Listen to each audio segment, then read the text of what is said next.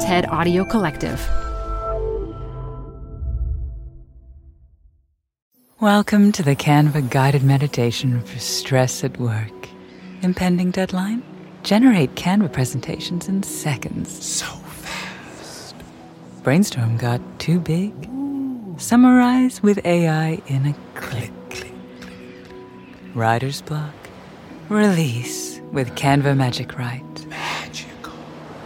Stress less and save time at canva.com. Designed for work.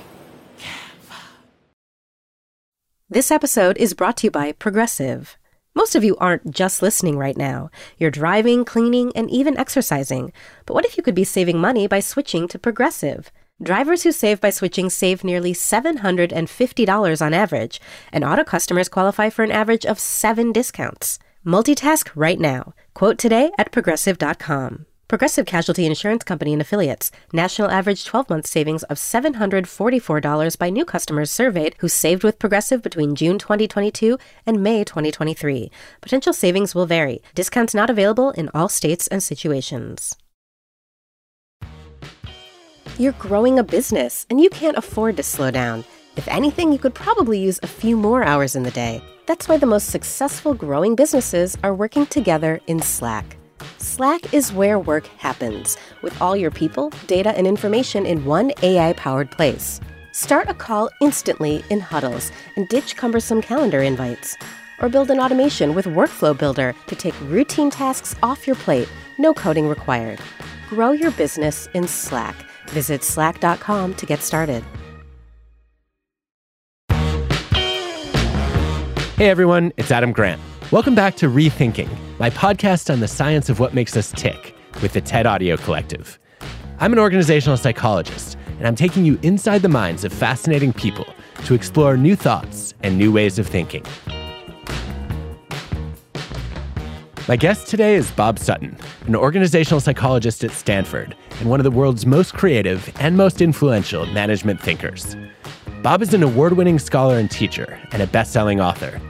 He's sometimes known as the asshole guy, because two of his books are The No Asshole Rule and The Asshole Survival Guide. Bob has a new book out, The Friction Project, with Huggy Rao. It's the ultimate guide to diagnosing and fixing the problems in your workplace. Talking with Bob always leaves me intellectually stimulated and emotionally energized, and this conversation was no exception. We discussed when it might make sense to be boring why indifference is as important as passion, what it looks like to actually listen to your team, and how to tell if you're an asshole.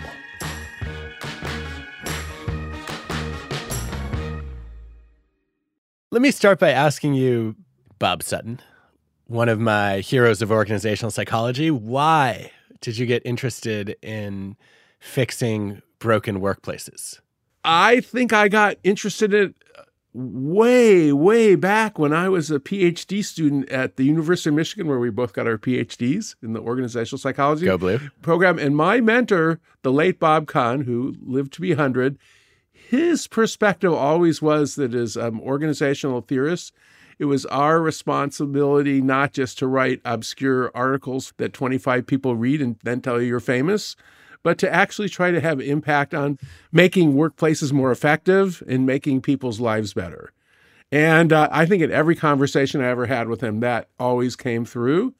And just having a mentor who really thought that academics who only wrote for one another were actually, he would use the word irresponsible. So I think that's how I was raised intellectually. And just as a more practical matter, my uh, late father was a defense contractor in the US and spent his entire life complaining about how broken the US government was. So I, I got some hints of that too. I, I love that orientation. It was one of the things that drew me to Michigan as well. I remember reading Donald Stokes on Pasteur's quadrant, saying the idea that there's a spectrum where on one end we have basic science and on the other end we have applied Yes. science is false. It's a myth. It's a two by two, and you can live in the both fundamental contribution to knowledge and meaningful, useful insight for humans um, category, as Pasteur did with germ theory and pasteurizing milk. Yep. And I think you've been you've been a wonderful role model for doing that in our Why? field. Well, I try. I'm not a purist, nor are you, and you're always going to make somebody unhappy. So you just have to live with that. I think you enjoy that more than I do. What I like is I like having 90% of the people like me and, and 10% of the people dislike me.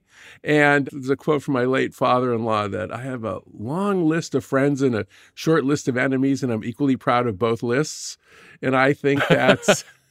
I, I think that's kind of my philosophy. But I actually don't like hurting people or upsetting them for no apparent reason. Wait, tell me though about the the logic of this 90-10 principle. What I think most people want to be liked by 100% of of their audience and that's a huge problem for them. But why are you okay with 10% not liking you? I, well, I mean that's like a rough estimate, but uh, but my my perspective is that if you stand for something, then you can't please everybody and and I think that that is part of. And there's certain people who I will not name who have values that about where they exploit people. They're takers.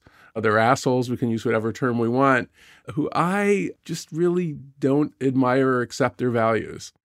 It seems like a healthy way to live your life, though, because then when you know when someone gets upset with you, you can just say, "All right, well, that's that's in the ten percent for this year." But when when I hurt people who I care about or who I like, I I feel terrible. Actually, I'm I'm quite guilt prone, so there's also that part of it.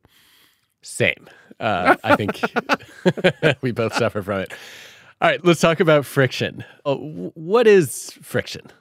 Well, I'm not a physicist. I bet you they'd give you a different definition, but our perspective on organizational friction is that there are obstacles that frustrate people, force them to slow down, that essentially slow and and stop intended action. And we initially got interested in this by only focusing on bad friction or sludge, some people call it. But along the way, we realized that friction is actually a pretty good thing a lot of times. This is one of the most surprising things about your book is, hey, wait a minute, sometimes we might want friction. Uh, so there's this little girl, and she's at home and she says to the family's Alexa, I want a dollhouse and some sugar cookies in, in Alexa, which is an automatic device for um, ordering from Amazon, uh, did the order. And then three days later, her parents get a $350 um, dollhouse and 25 pounds worth of sugar cookies. And uh, they, of course, I, I, mean, they hadn't done the settings, but that's a case of not a, enough friction, friction of the wrong things being too easy to do. In organizational settings, sometimes you get in a situation where sort of like a tragedy of the commons situation where everybody's kind of so free to do what they want, they add to collective burdens. But the one that I'm really interested in, and this comes from our friend Paul Leonardi, he studies digital transformation. And there was one organization he worked with where everybody would order whatever software they wanted. And for example, they had five different versions of Slack. They had eight or nine different sort of video systems. And and the CTO, he just had a rule that if you ordered some new software or it just renewed on your credit card, he'd have to review it and approve it. And they went from about 55 to about 20 apps in about 6 months. And to me, and it's actually using good friction to stop bad friction because when everybody has too many apps, they're slowed down, they're confused, they have to learn all the time.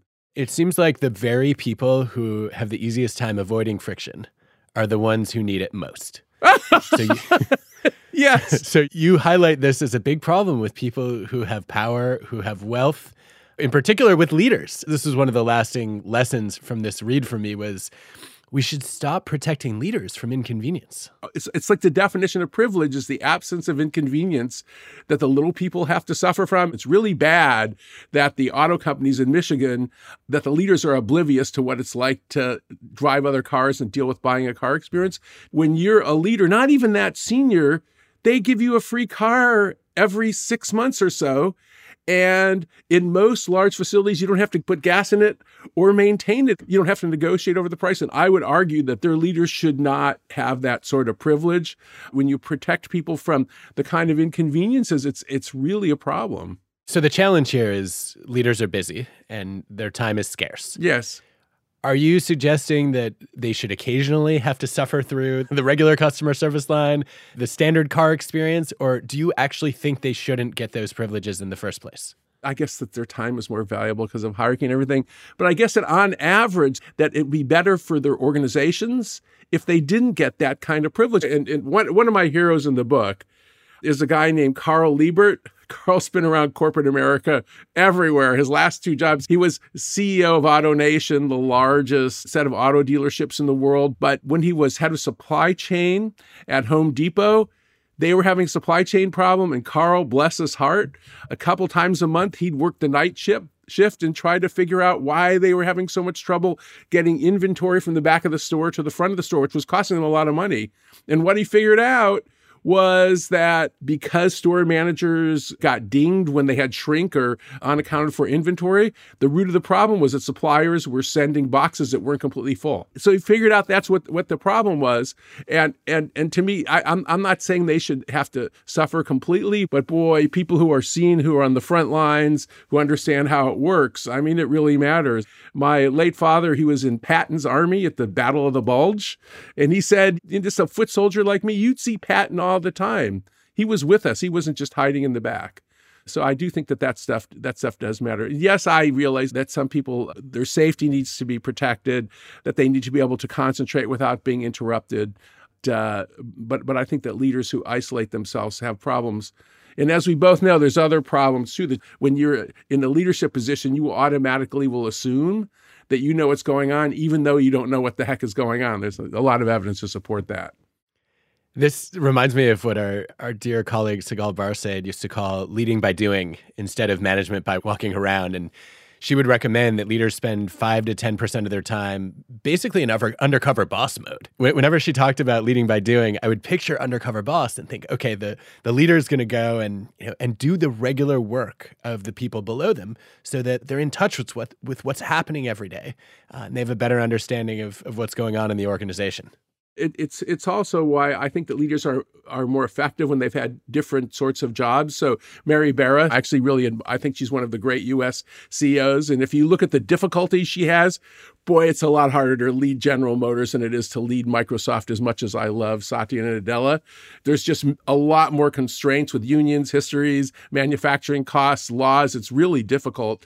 And and one reason I think she's been so effective is she's had so many different jobs. She's been head of manufacturing. She's been head of product development. She ran a plant her last job was head of HR. So she understands how the pieces fit together. So that that's another kind of understanding the system, not just my one little part.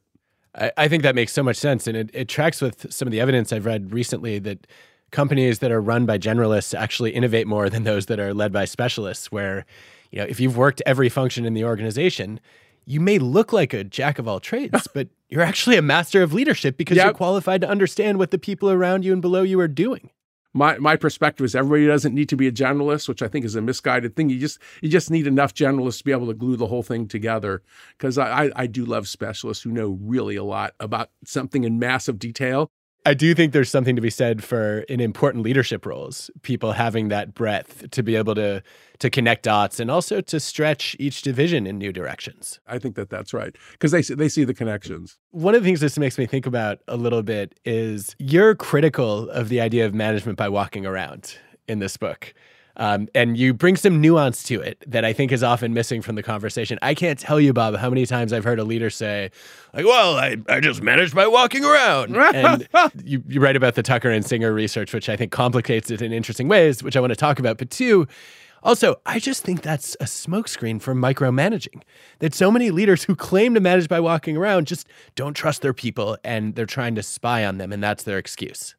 I mean, there's multiple problems. One is it's a sign they're uh, they're spying on people. Another one, I'm old enough to have lived through when In Search of Excellence came out, and and Tom Peters, and he still says everybody should always do management by walking around.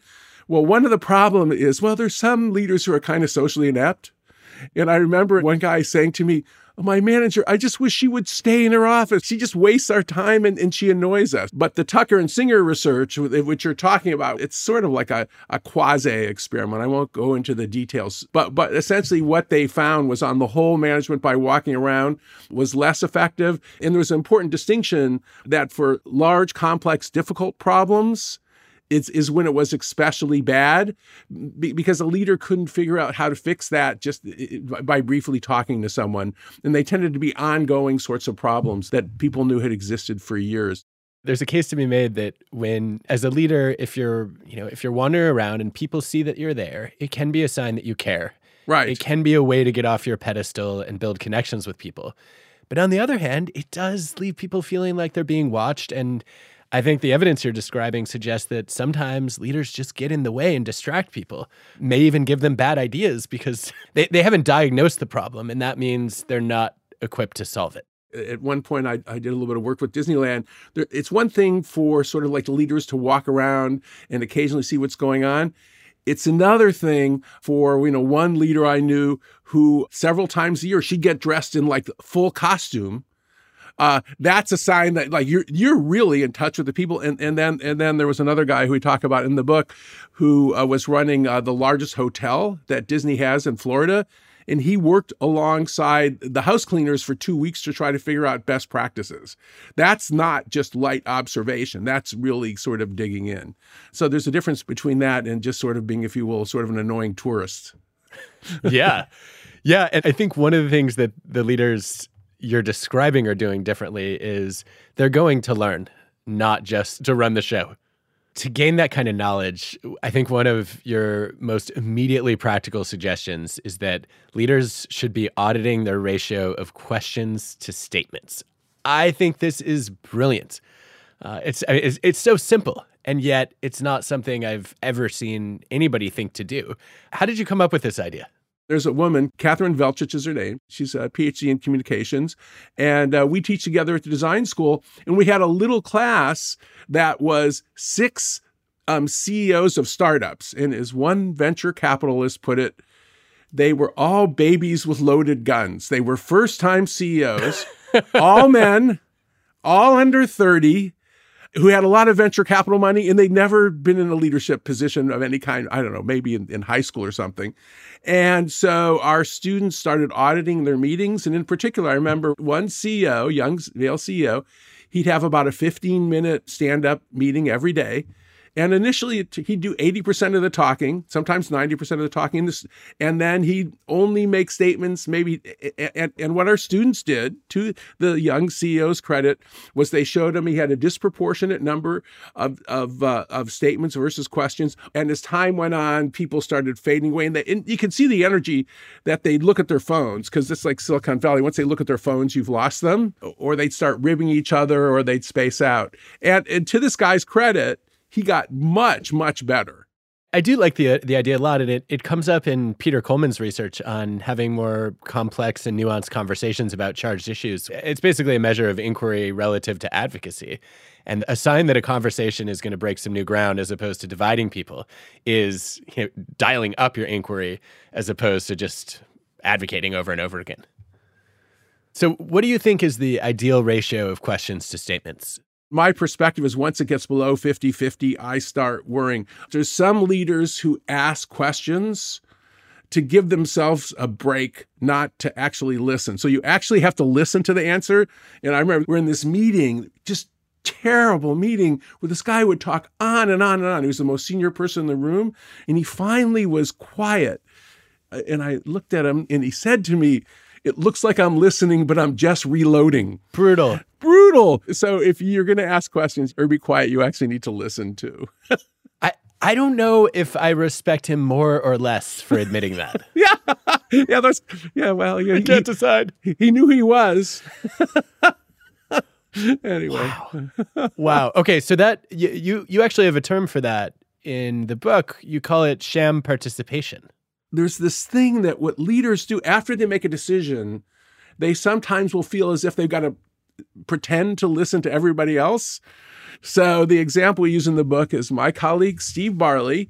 He was on a committee to to come up with the interior design of well, the the Jensen Huang building, uh, Nvidia fame. That's the that's the building that that I sit in at Stanford, and, and, and Steve Barley came up with all this research, in particular the research on the negative effects of open offices that we had PhD stu- students who did things like writing behavioral science, like I do, or did really, really hard math problems and operations research, and they needed quiet. This was the number one thing that came out. And then uh, the architects had already made the decision that we were going to be just like Google and Facebook and have open offices and be like a modern engineering building. And And so, of course, what ended up happening is none of the PhD students came into the offices because it was impossible for them to concentrate on their research. And the staff members disliked it as well, because as you and I both know, Adam, the evidence is yes, open offices are usually cheaper and probably more green. But the evidence that they do anything good for productivity, collaboration, well, physical health, it's like, you know, in open office, disease spreads more easily, contagious diseases.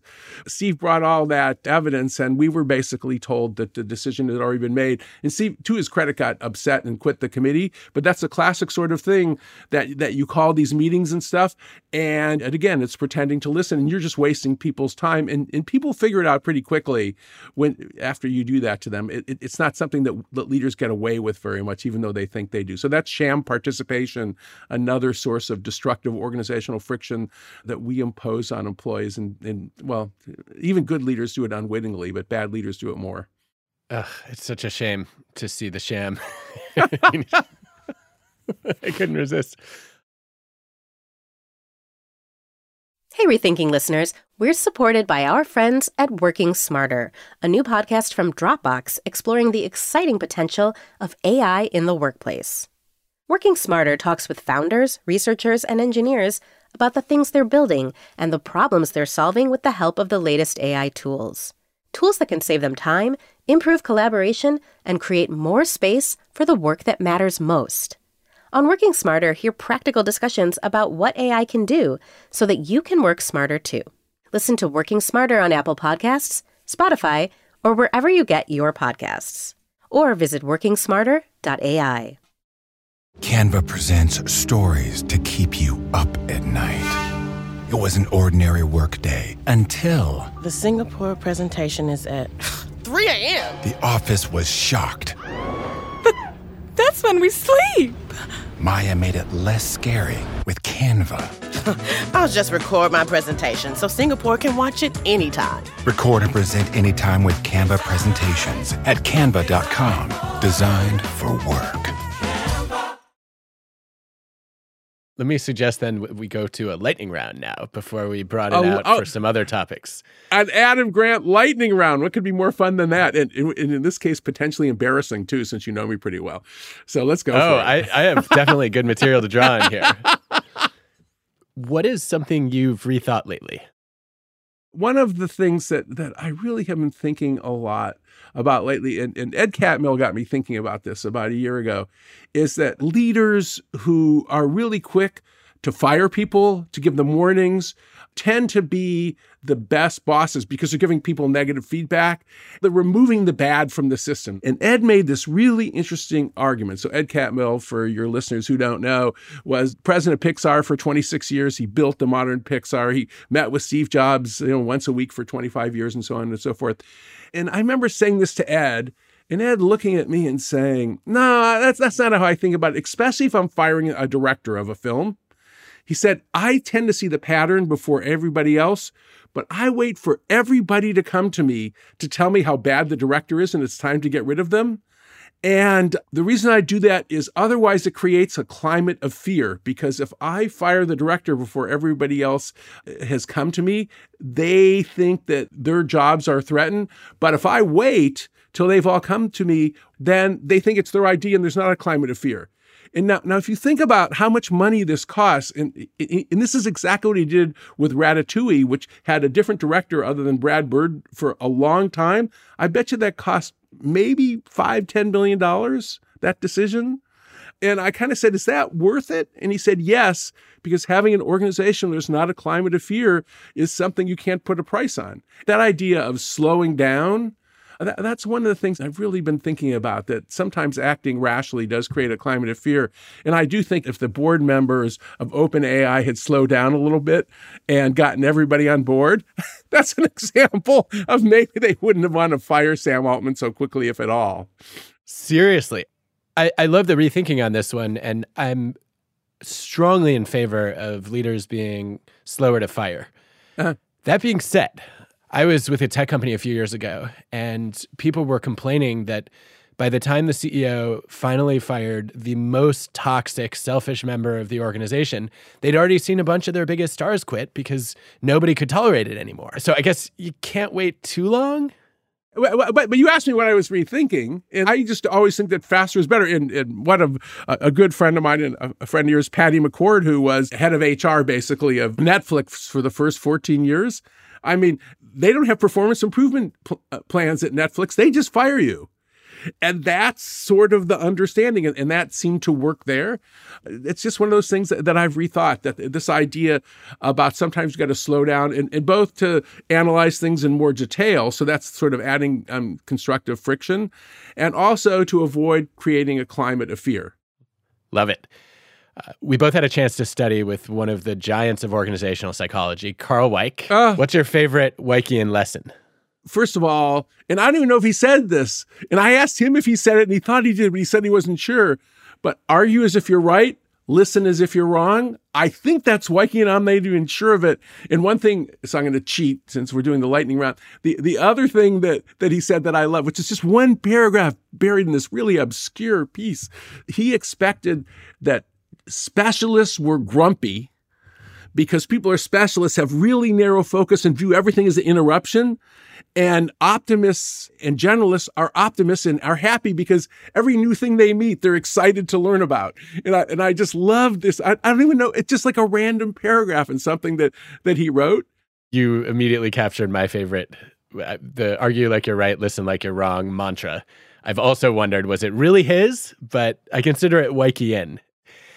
You are known to be a fan of just walking out if a, if a meeting or an event is a waste of your time. Yes. What are the top few things you've walked out on lately?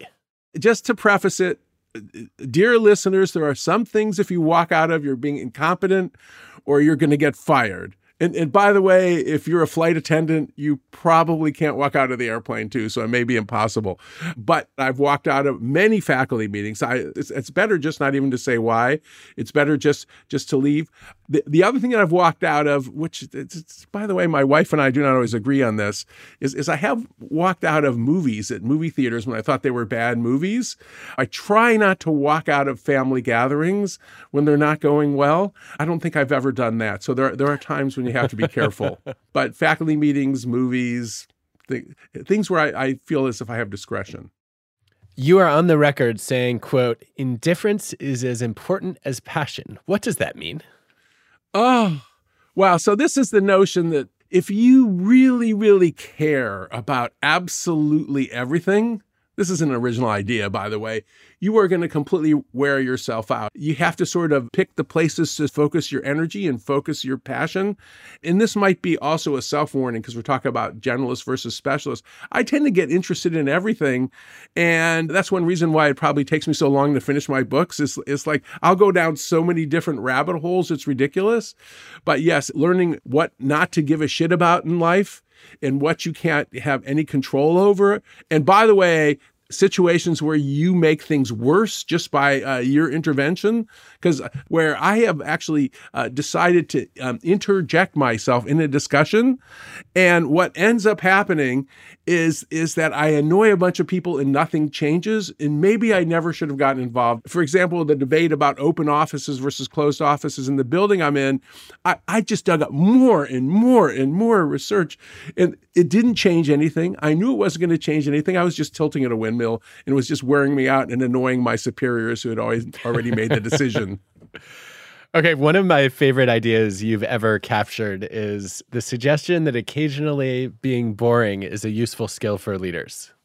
Oh, I'm really excited about this idea of boredom. I was working on a book called Weird Ideas That Work. And, and this guy named Don Petersen, who had just finished his stint as CEO of Ford Motor Company, came into my office and he told me the story about when he was CEO and he basically didn't want anybody to notice Ford and he got invited to give a speech at the National Press Club. And uh, at first he said no, but his publicist said yes. And our job is to make it so that you're such a boring person that nobody wants to write anything about Ford. So he said, I, I picked a, bo- a boring topic, which was safety. And he said, I put all these really hard to read charts and I practiced delivering it in the most boring possible way. And he said it did help. We did not have much press attention. And that actually was one of the times when the Ford Motor Company got saved. And to me, th- this, this notion that sometimes you don't want to be noticed, uh, is really important. And, and I even learned this in high school because, Adam, I think I had half the high school grade point average that you did. And, and one reason was that when I misbehaved, I would smirk, I'd get loud, and I had a bunch of friends who would get away with all sorts of stuff, including just walking out of class, by the way, and not being noticed. But the teachers never paid any attention to them because they were less interesting than I was and probably less obnoxious. So the power of not being noticed can be can be really, really useful. And there's stuff in the sociology of work that if you want to screw around, if you want to be incompetent, that being sort of invisible to your supervisor does work as well. So if you're incompetent, at least be kind of boring and unnoticeable. well, you you definitely anticipated my next question, which is you're a tenured professor at Stanford. You have a PhD, you're a best-selling author, you've been highly successful in life. What was your GPA in high school? 1.9 after my junior year. And then I figured out that's when you know, the college applications go in. And I had almost no C's. It was almost all B's and D's and some A's and F's. And then I figured out that pottery was something you could do when you were stoned. So I took pottery and I got my grade point average up to 2.1. I'm not blaming my teachers. If I had a student like me in class, I would be very unhappy. You're known as uh, the asshole expert in a lot of places. Would you call your younger self an asshole? Oh, well, so there's there's certified versus and temporary assholes. I would definitely say that my certified asshole score was higher when I was younger, but I think that I had something when I was younger, which was that uh, I, I don't think it was ever nasty to people who were similar in less, if there was anybody less status than me. I, I've always been somebody who has kicked up and which does get you in trouble, um, especially among authority figures that I don't respect. So I think that at least I didn't kick down, which is one characteristic of people who tends to be assholes. But yeah, my teachers would definitely say Bob Sutton, comma that asshole. I think that I that in the teachers' lounge that might have been my full name. Well, and now now I know why one of your your other memorable quotes has so much relevance. You've said we should be a little bit slower to label other people assholes and maybe a bit quicker to consider ourselves in that category. Well, Adam, you, you being a famous psychologist, you do know that given the biases that we tend to have self-serving biases, and I, I think that that's part of it. And there's some interesting national surveys done by the Workplace Bullying Institute. In the last, the percentage of people who have ever worked with or observed basically ongoing bullying in the workplace, and it's well over 50% of the workforce and they'll ask people, "Have you ever been that person?" It's something like one half of one percent. So, and and we know that it's it's it's larger it's larger than that. But yes, I think that especially being quick to label yourself as a temporary asshole, I shouldn't have done that, and that's you know I should not have behaved like that in that situation. I think that's one of the defenses against becoming a certified asshole because you can nip your own behavior in the bud. Related to that, while we're on profanity, you you said something to me recently that I thought was profound and that I ended up quoting to our kids, among others. You said that when you throw shit, some always lands on you. Yeah, this came from my wife when she was a young lawyer, when she was a young litigator.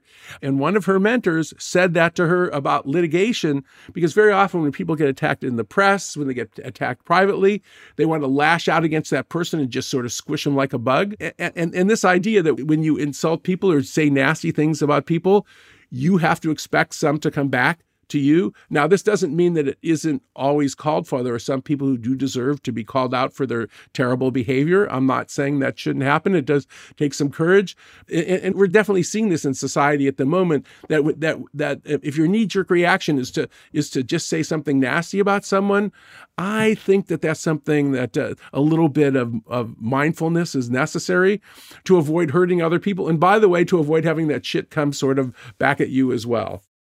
This is an example of something that you've described so eloquently that I talk about in class every year, which is the knowing doing gap. So much of what we do as psychologists is labeling and describing and trying to make sense of things that people already know but don't put into practice on a regular basis. So we got interested in this idea of, of why would smart people know something, say other people should do it, and then not do it themselves or not implement it in their organizations.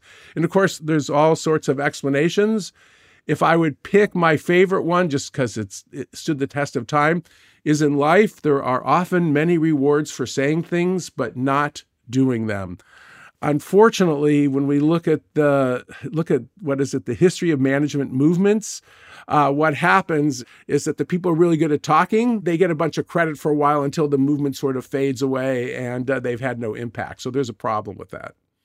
You spend a lot of time in Silicon Valley companies and you've studied many of them. You've interacted with a lot of the leaders over many decades.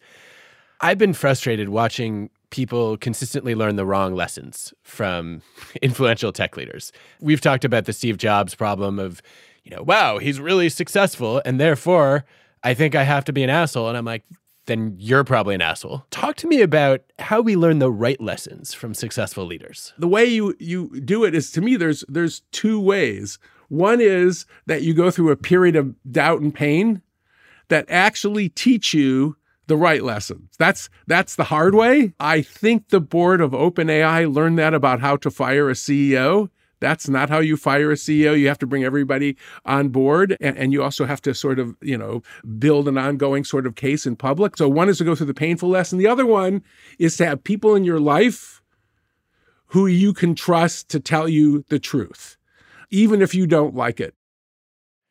When when you study leaders, when you interact with them, how do you isolate what things they're doing in spite of their success and what actions and practices are driving their success?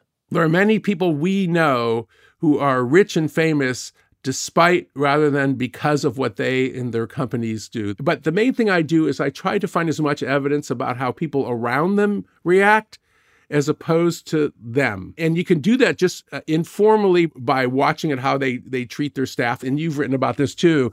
Is, is that although gossip is a dirty word, I really believe in in having good gossip networks.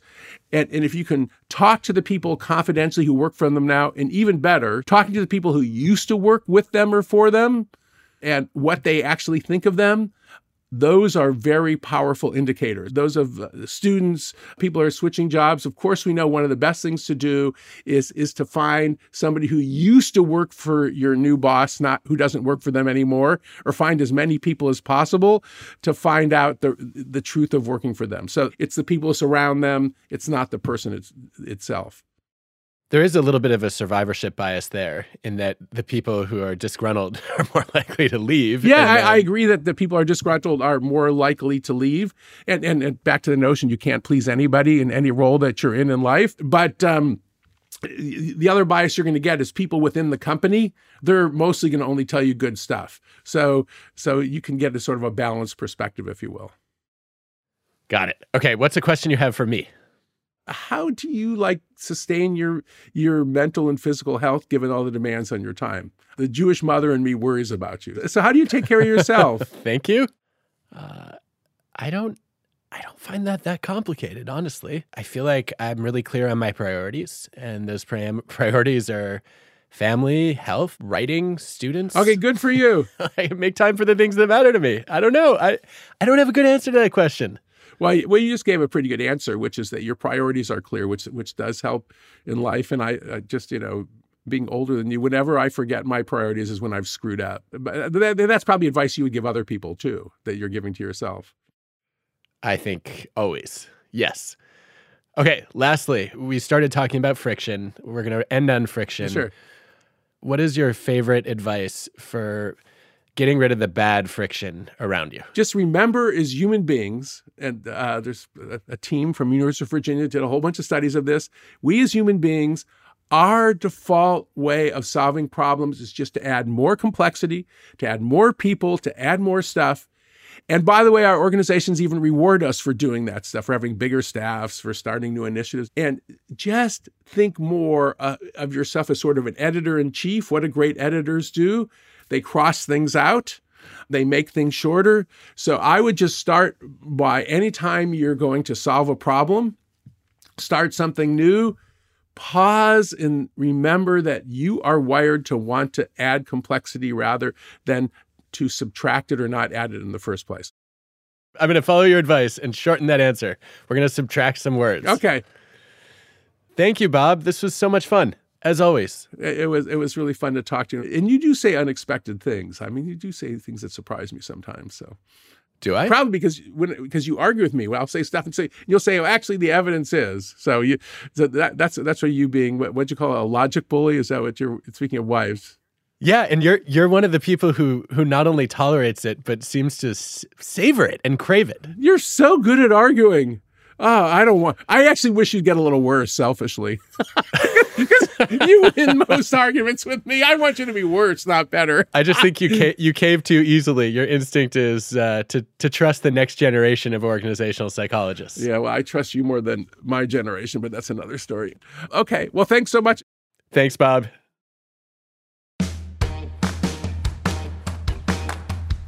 My biggest takeaway from Bob is that there might be an optimal zone of consensus. If no one agrees with you, you might be missing the mark. But if everyone agrees with you, you're probably not challenging people enough. Rethinking is hosted by me, Adam Grant. This show is part of the TED Audio Collective, and this episode was produced and mixed by Cosmic Standard. Our producers are Hannah Kingsley Ma and Asia Simpson. Our editor is Alejandra Salazar. Our fact checker is Paul Durbin. Original music by Hansdale Stew and Allison Leyton Brown. Our team includes Eliza Smith, Jacob Winnick, Samaya Adams, Michelle Quint, Banban Cheng, Julia Dickerson, and Whitney Pennington Rogers.